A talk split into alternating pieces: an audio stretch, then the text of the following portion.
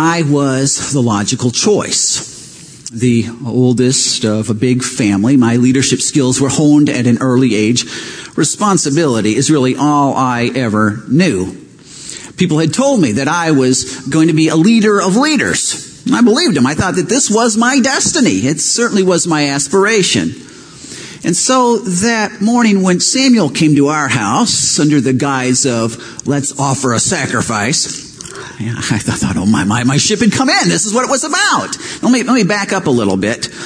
Many years earlier, our nation received our, our first king. He was handpicked by God. His name was Saul. And Saul was everything you would think of when you think of a king. He was tall. He was handsome. He had this, this mane of black wavy hair that did this thing in the sunlight. Very important if you're a king. You know, the profile could be on a coin one day. You know, it's very, very important. Now, Saul was a little bit radical and, and rash sometimes. Very decisive though. I, I think his kingship though went to his head because on at least two occasions, he straight up denied the command of God Almighty. And when Samuel confronted him about this, he made excuses, but he did not repent. And so Samuel told him God was going to impeach him. Impeach the king. Now, this is hot news. I mean, this will travel fast on the Israeli grapevine. And so we all knew that Samuel would be looking for another king. And so when he made an appointment to come to our house to offer a sacrifice, I thought this was it. This was it. so what we were supposed to do is, was, is us boys, there were, there were eight of us, we would walk before Samuel and we would introduce ourselves. And so I made sure I had my best robe on and that I had my bow strung across my shoulder. And as I, it was perfect because as I walked in, a gentle breeze caught my hair, caught my robe.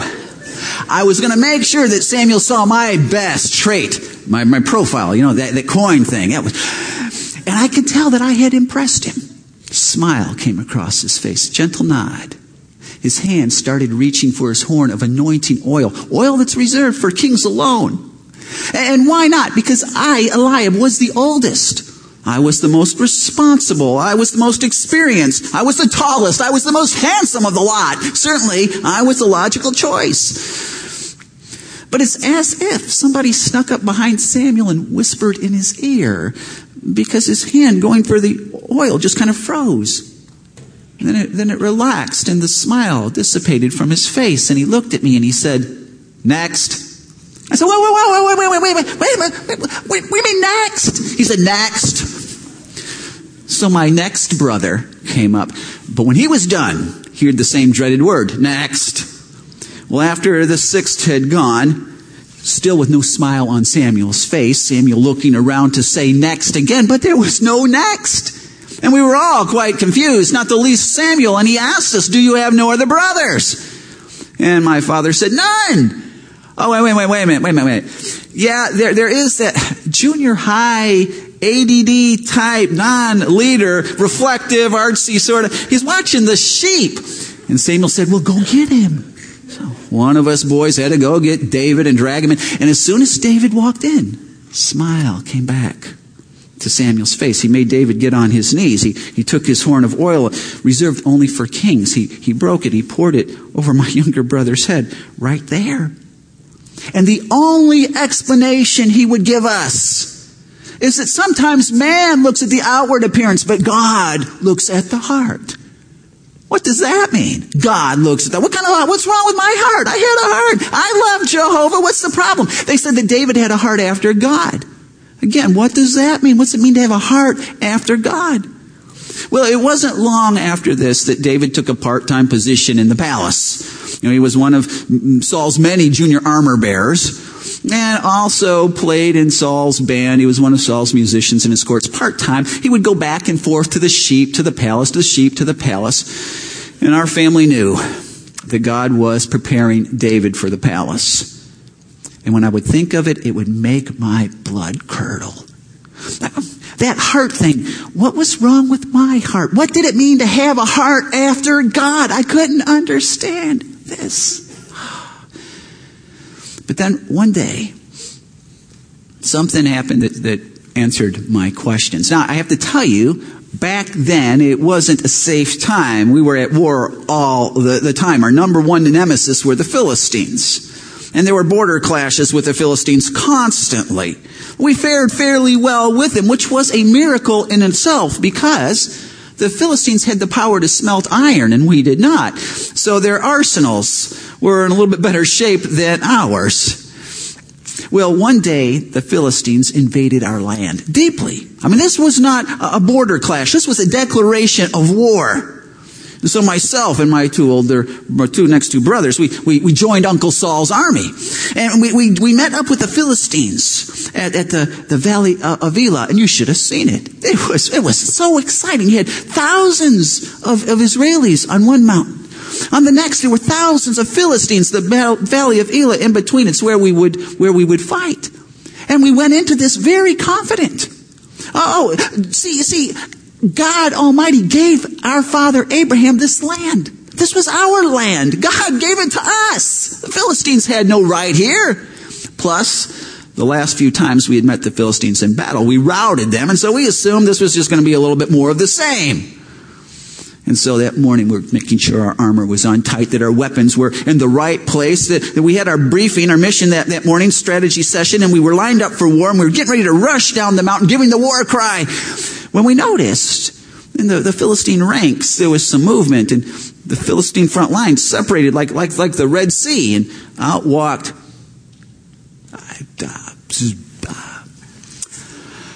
he was, uh, they said he was Goliath, that was his name. Lest you think I'm exaggerating, Goliath was nine and a half feet tall. Uh, Goliath, he was, this, this, he was wider than four of our men. His armor alone weighed 125 pounds. We had gentlemen in our ranks that didn't weigh 125 pounds, soaking wet. He, he had these, these iron greaves between his knees and his ankles, so you couldn't take his, his legs out, and that was about the only place we could get him since his, his knees came to most of our guys' waists. He, he had this huge sword strapped to his side and a javelin on his back and a spear. The head of the spear weighed 15 pounds. That's about the, the weight of an Olympic shot put. Yes, and he had a, a shield bearer who was to stay several yards in front of him, carrying this enormous, enormous shield, looked like a, a picnic table on end. And we were watching this, and Goliath started walking down the hill, and we were frozen. And he stopped and he looked up at us. Shaggy head, daunting Philistine war helmet, scratchy voice. And he proposed a challenge. He said, We need not all fight. I am the representative of the Philistines. Send out the representative of the armies of the God of Israel. He, he was mocking us. And whoever wins, his side wins. Well, right there, I was very glad that Saul was our king. Saul was head and shoulders above everybody else. He was our champion. Certainly Saul would charge out to Goliath's challenge. But Saul was not feeling well that day and, and did not think it expedient thing to do. And, and uh, now you need to know something else about Goliath.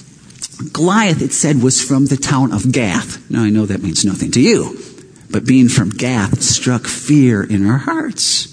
Many years earlier, when Moses led the Israelites out of Egypt, they, they, they came to the border of Canaan and the spies went in, and the spies came out, and they said, We can't take the land because of the giants. These were Goliath's ancestors. The fear of the Goliaths kept our people from inheriting the land, seeing God's hand move.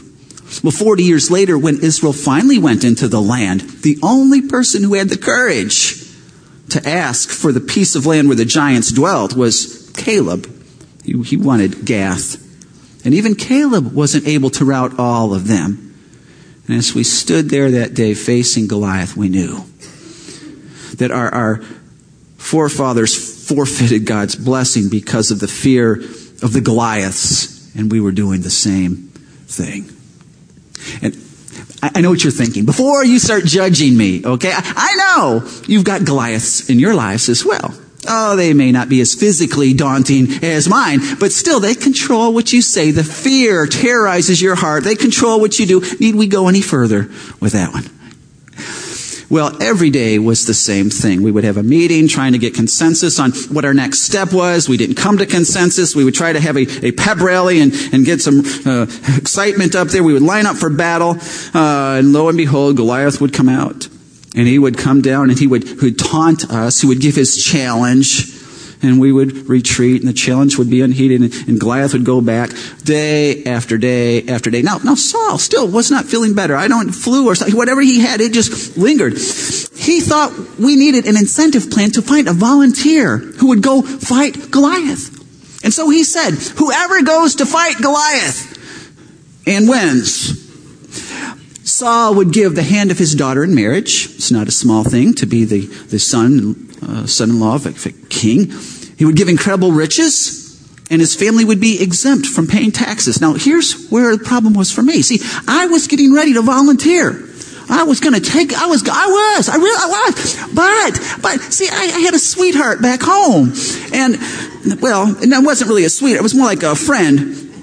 It was my friend's younger sister, but she could be a sweetheart one day. And besides, if I didn't pay taxes, I would feel downright unpatriotic. And so I wasn't sure what to do. And we were struggling with this when David showed up. We were supposedly at war with the Philistines. And so my father, worried about his son, sent David with some food and to see what was going on. And David came among the ranks and was distributing the food. And then Goliath came out. And all of our attention, and David's too, turned to Goliath, and he came down and he taunted the, the armies of Israel, and he mocked us. And David looked at Goliath, and he looked at us. And he looked at Goliath, and he looked at us, and I knew what he was thinking. And so I rebuked him publicly. I said, said listen, time to get back to those few sheep.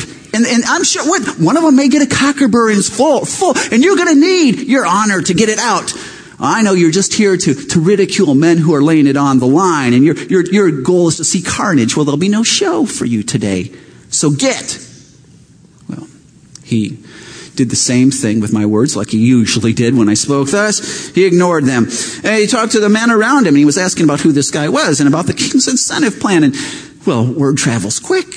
And Saul brought him into his tent now, just to, to show you how little David knew. He didn't understand protocol. He's in Saul's tent, and before the king could say a word, David said, I'll go fight him. And Saul said, Oh, don't you understand, little boy, that this man has been making orphans of people your age for decades? This Goliath has been making widows of people like your mother for decades. He's an experienced fighter. You're a little boy. And David said, one time. Jehovah used me to deliver a sheep from the paw of a lion and from the paw of a bear. And today he will use me to deliver Israel from the paw of this Philistine.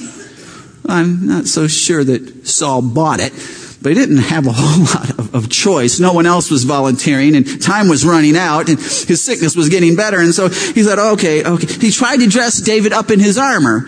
And uh, David looked somewhat ridiculous. Saul was such a big man, and David was so little. Uh, David excused himself and started off down the hill right away towards the Philistine camp. You know, with every step, he looked a little less like a child and a little more like a man. He stopped at the creek below. He picked up five stones and put them in his shepherd's purse. Now, I think the Philistines were just as surprised as we were when they looked at David, he wasn't even carrying a white flag. Who is this? Uh, here's the, the grand champion of the world. Plus, and we were sending out to him a junior high kid with a slingshot. oh no, we're going to get them so angry at, at us. Well, uh, Goliath was let out by his shield bearer, and when Goliath could get a good look, it was coming out at him. Oh, he was furious. Oh, you should have heard the trash talking. Goliath was spitting and swearing and, and claiming victory by the name of his God and promising David all kinds of hurt. And then David, in his junior high, scratchy voice, said, Oh yeah, you come out to me with sword and spear and javelin. But I come out to you in the name of the Lord God Almighty, the God whose armies you have defied. I said, No, no, David, no, no, shh, don't, don't say, don't say that. He said, today God will give you into my hand and I will strike you down and cut off your head. I'm going, oh, no, no, no, no, no, no, not the head thing. And he says, and God today will give me the, the armies of the Philistines and I will give them to the birds of the air and the beasts of the field so that all the world may know that there is a God in Israel. And all those gathered here today will know that God doesn't save by spear or sword, but by his mighty hand, for the battle is the Lord's And I thought, oh, we are so dead. We are so. Now, I don't think Goliath's mom even spoke to him like that before. And Goliath was just shaking. He was, he was so angry. Well, he took off towards David. Now, the Philistines don't have bows and arrows, so they have to fight hand to hand. So he has to get relatively close. And his running after David did create some issues for his man holding the picnic table. But, but, he, but David didn't hesitate. David put a stone in his sling and David took off. And then David, at the right time, put on the brakes. And Goliath raised his spear. And David planted his right foot. And Goliath took aim. And David gave his sling a couple of swings and then released. And every eye, both camps, was on the two people below. And Saul was watching from his tent. And, and both Jehovah God and Baal were being bombarded by prayers, and nobody was breathing except the guy with the picnic table. He's pretty much hyperventilating at this point. And then, then it hits. And Goliath's eyes roll back. And he drops his spear and his knees buckle and he falls on his face. And David runs to the giant and grabs the giant's sword and, and cuts off the giant's head. And then David lifts it in the sky. You know, that picture will forever be etched in my mind. Uh-uh the man with the picnic table realized that his services were no longer needed at this point and joined his comrades running down the other side of the hill. The, the Israeli army suddenly got great confidence and routed the Philistines. But as I stood watching that day, the pieces came together. I realized what was so special about David. All of us have claimed a commitment to Jehovah God. All of us have claimed that. But a commitment to Jehovah God is tested in the valley of, Elah. And that day, the only one whose commitment passed the test was, was David. Uh, leadership is not about size, and it's, it's, it's not about birth order. It's not about charisma or even skills or education. It's about having a heart after God. Because if your heart is after God, you will have the ability to make your commitment shine even in the face of Goliath. All right. What in the world does the story of David and Goliath have to do with the Bema seat? Mark, we're talking about the Bema seat for crying out loud, the end times thing. What are you doing with this? Well, if, if, you remember two weeks ago, if you were here, we met Daniel James Matheson. Remember this is Daniel Matheson uh, accepted Christ when he was a young at a young age. Kind of blew Christ off for the rest of his life. Went to work one day. Jesus came back and he found himself in heaven. And he was told about the Bema seat of Christ. 2 Corinthians 5, 9, and 10. Paul says that, that we desire, we live our lives in order to please the Lord. And then he says this. Why? Because, for, we must all appear before the judgment seat. That's the Bema seat of Christ. That everyone may receive what is done in his body according to that which he hath done, whether it be good or bad. The same, find the same sort of thing in 1 Corinthians 3. We find the same sort of thing in Romans 14. Some of the parables of Jesus, Sermon on the Mount, times of reward. And, and, uh, Daniel Matheson had never heard this before. As he, as he sat watching at the Bema seat, he watched other people have their judgments. And then the next week, which was last week, it was time for his judgment, right? And so we watched his judgment. As he watched his life and reviewed his life, he realized all the missed opportunities, all the times he didn't build for the kingdom, that he didn't live for that day, but for the day he was in.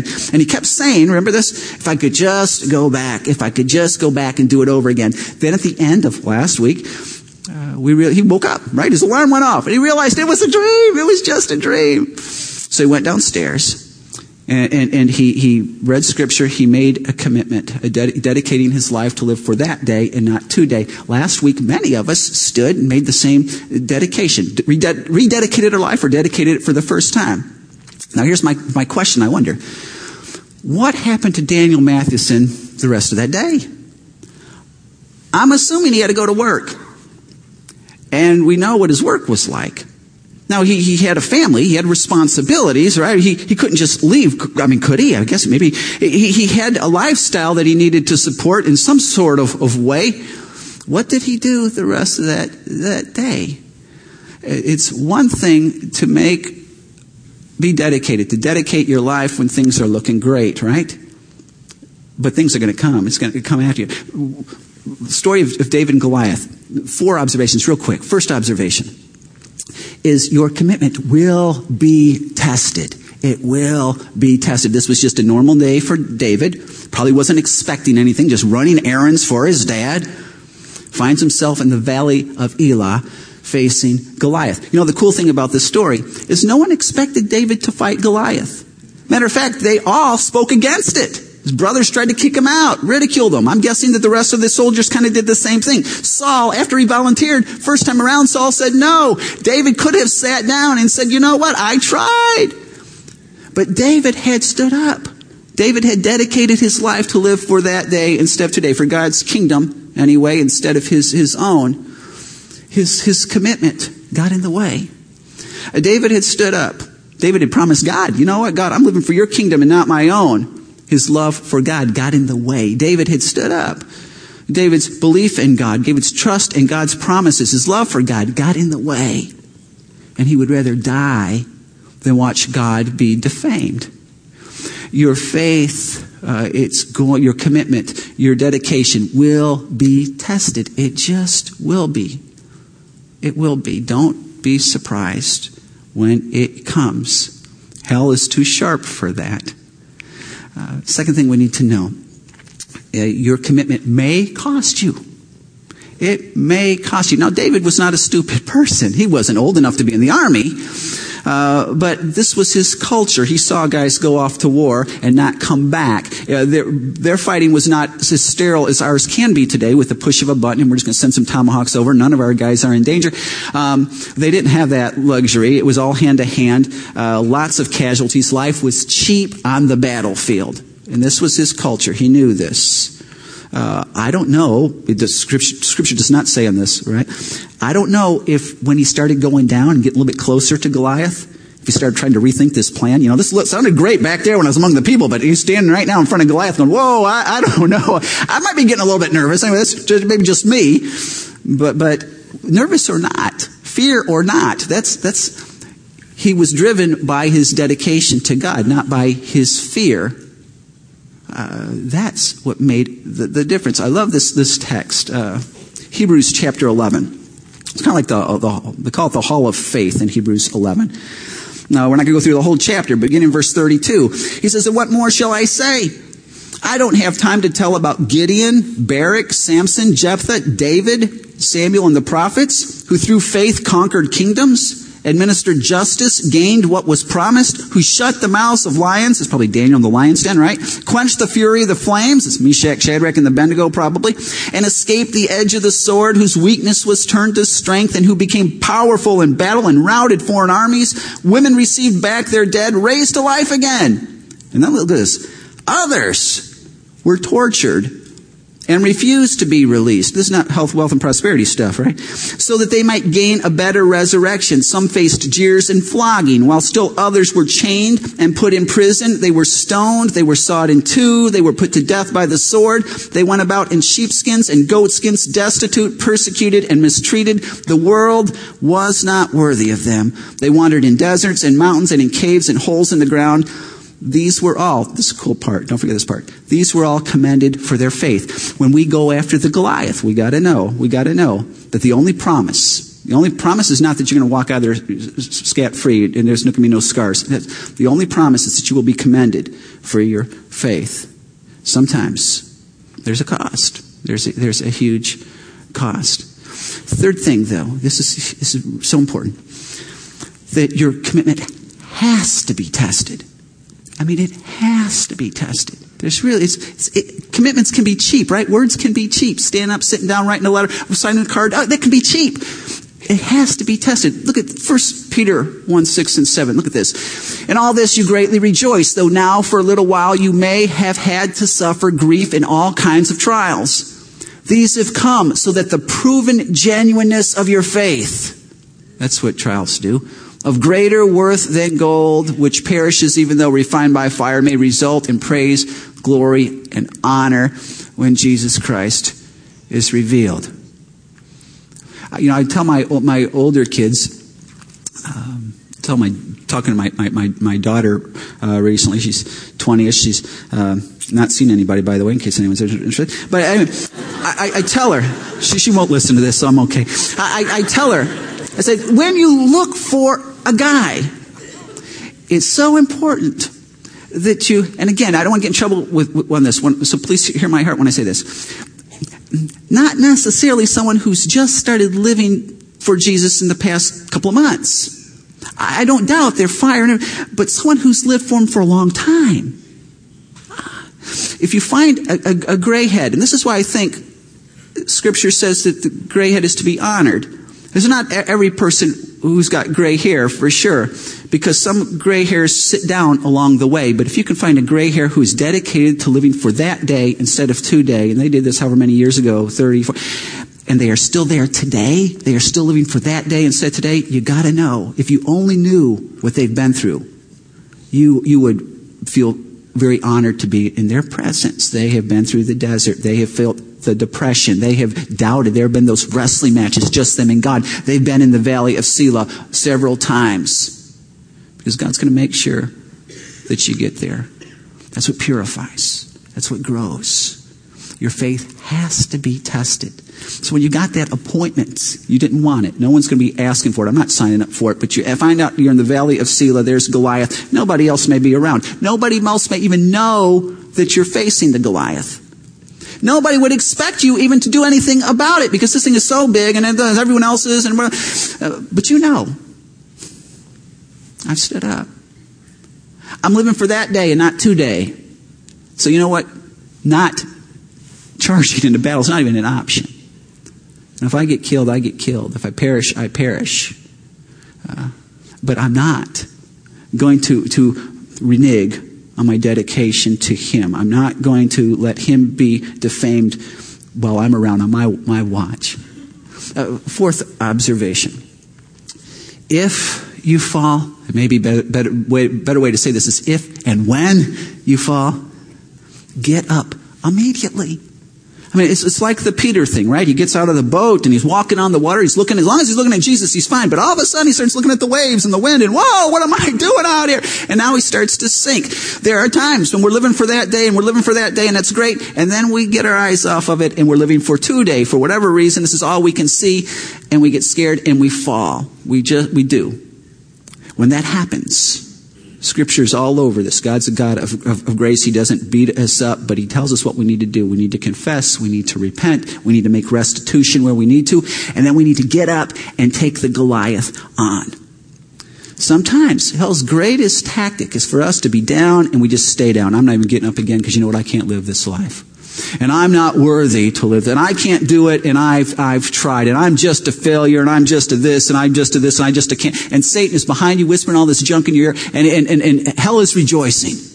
Because it's not about, you, you're right, you are a loser, me too. But he's not. And it's not my strength or yours, it's, David nailed it. It's in the strength of the Lord God, it's in his name that I come. And we can. And so when we fall, we have to get up immediately. Immediately. Don't pout, don't stay down, get up immediately.